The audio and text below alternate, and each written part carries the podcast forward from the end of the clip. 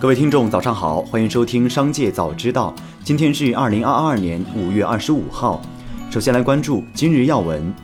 近日，有网友发现。携程联合创始人、董事局主席梁建章微博被禁言。作为关注人口问题的企业家，梁建章曾建议将法定结婚年龄统一到十八岁，还表示在家办公能让人多生孩子，也曾建议女性在择偶方面放开观念，不一定要找比自己更强的。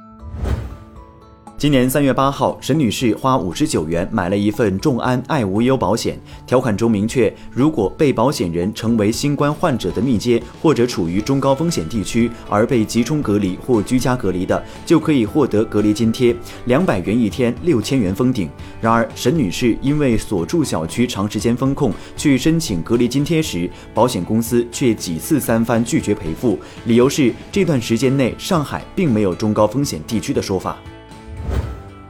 再来关注企业动态。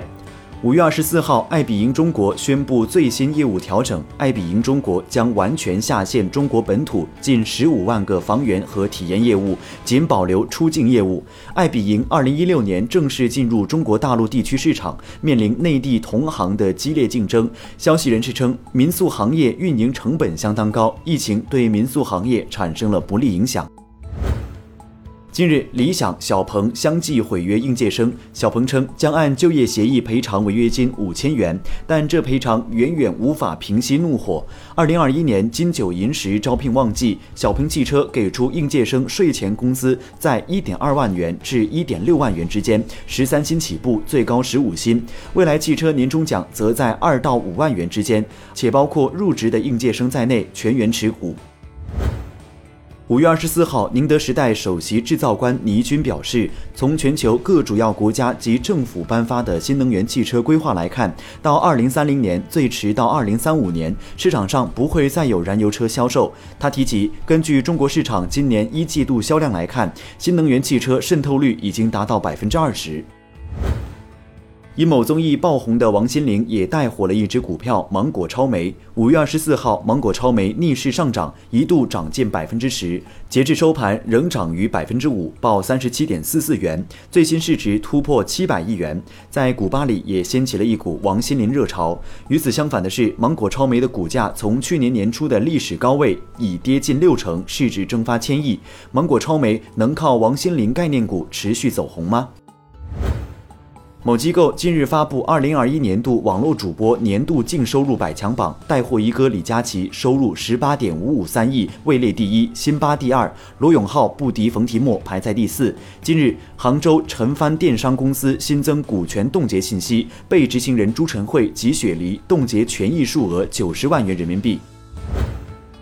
近日，针对状告中创新航专利侵权一案，宁德时代已申请提高赔偿金额至五点一八亿元。去年八月至十月，宁德时代状告中创新航侵犯了其五项专利，索赔一点八五亿元和法律成本三百万元。此次宁德时代将赔偿金提高了三点三三亿元，是原来的近三倍。对此，中创新航暂未回应。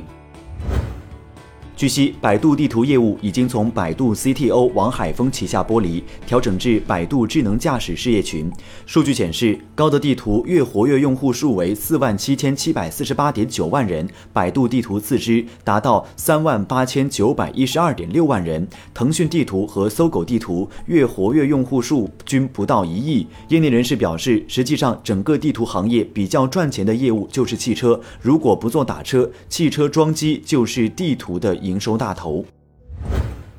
五月二十四号，中债信用增进公司和上海银行联合创设信用风险缓释凭证，助力民营房企新城控股发行二零二二年第一期中期票据。信用风险缓释凭证拟创设总金额不超过一点三亿元，支持新城控股融资总规模不超过十亿元，有效支持了企业中长期限融资需求。目前，碧桂园、美的置业等企业项目也在积极推进中。再来关注产业新闻。十八号，齐齐哈尔市委书记王刚在齐齐哈尔市企业发展大会上表示，市委市政府郑重承诺，凡是有利于企业发展的需求，我们必须满足到位；凡是有利于企业发展的环境，我们必须营造到位。任何人找企业的麻烦，我们就找他的麻烦；谁动了企业的利益，我们就动他的位子。今年以来，全国商品房销售额持续走低，一到四月份销售三点七八万亿，同比下降近百分之三十。根据国家统计局数据，截至今年四月末，全国商品房待售面积五点五七亿平方米，同比增长百分之八点四，相比二零二一年末增长了四千七百万平方米，库存量仍在飙升。这些房子足够一千四百万人居住。五月二十四号，网传图片显示，一份华东政法大学的毕业生就业统计表，表中共有四十九个辅导员所带的班级，四千七百五十人中，仅有八百零二人找到工作，整体就业率不到百分之二十。班级就业率最高百分之四十多，很多班级在百分之十左右。华东政法大学就业中心工作人员回应称，不是真实情况，毕业生就业率不方便透露。最后，再把目光转向海外。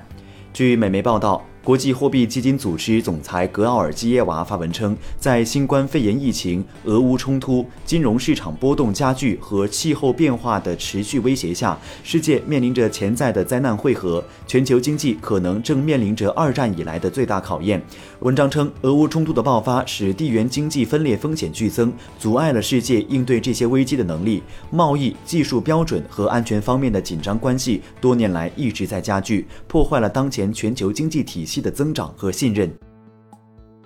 如今，在各种风险弥散的境遇下，我们需要再打赢一场生死之战、信心之战。于是，商界今年启动了公益直播活动“信心之战二点零”。第一期项目路演直播将于五月二十六号正式上线，直播将会链接更多的好项目、更优质的资本和更精准的潜在合作者，助力广大企业回归成长轨道。马上扫码预约直播，等您一起参与。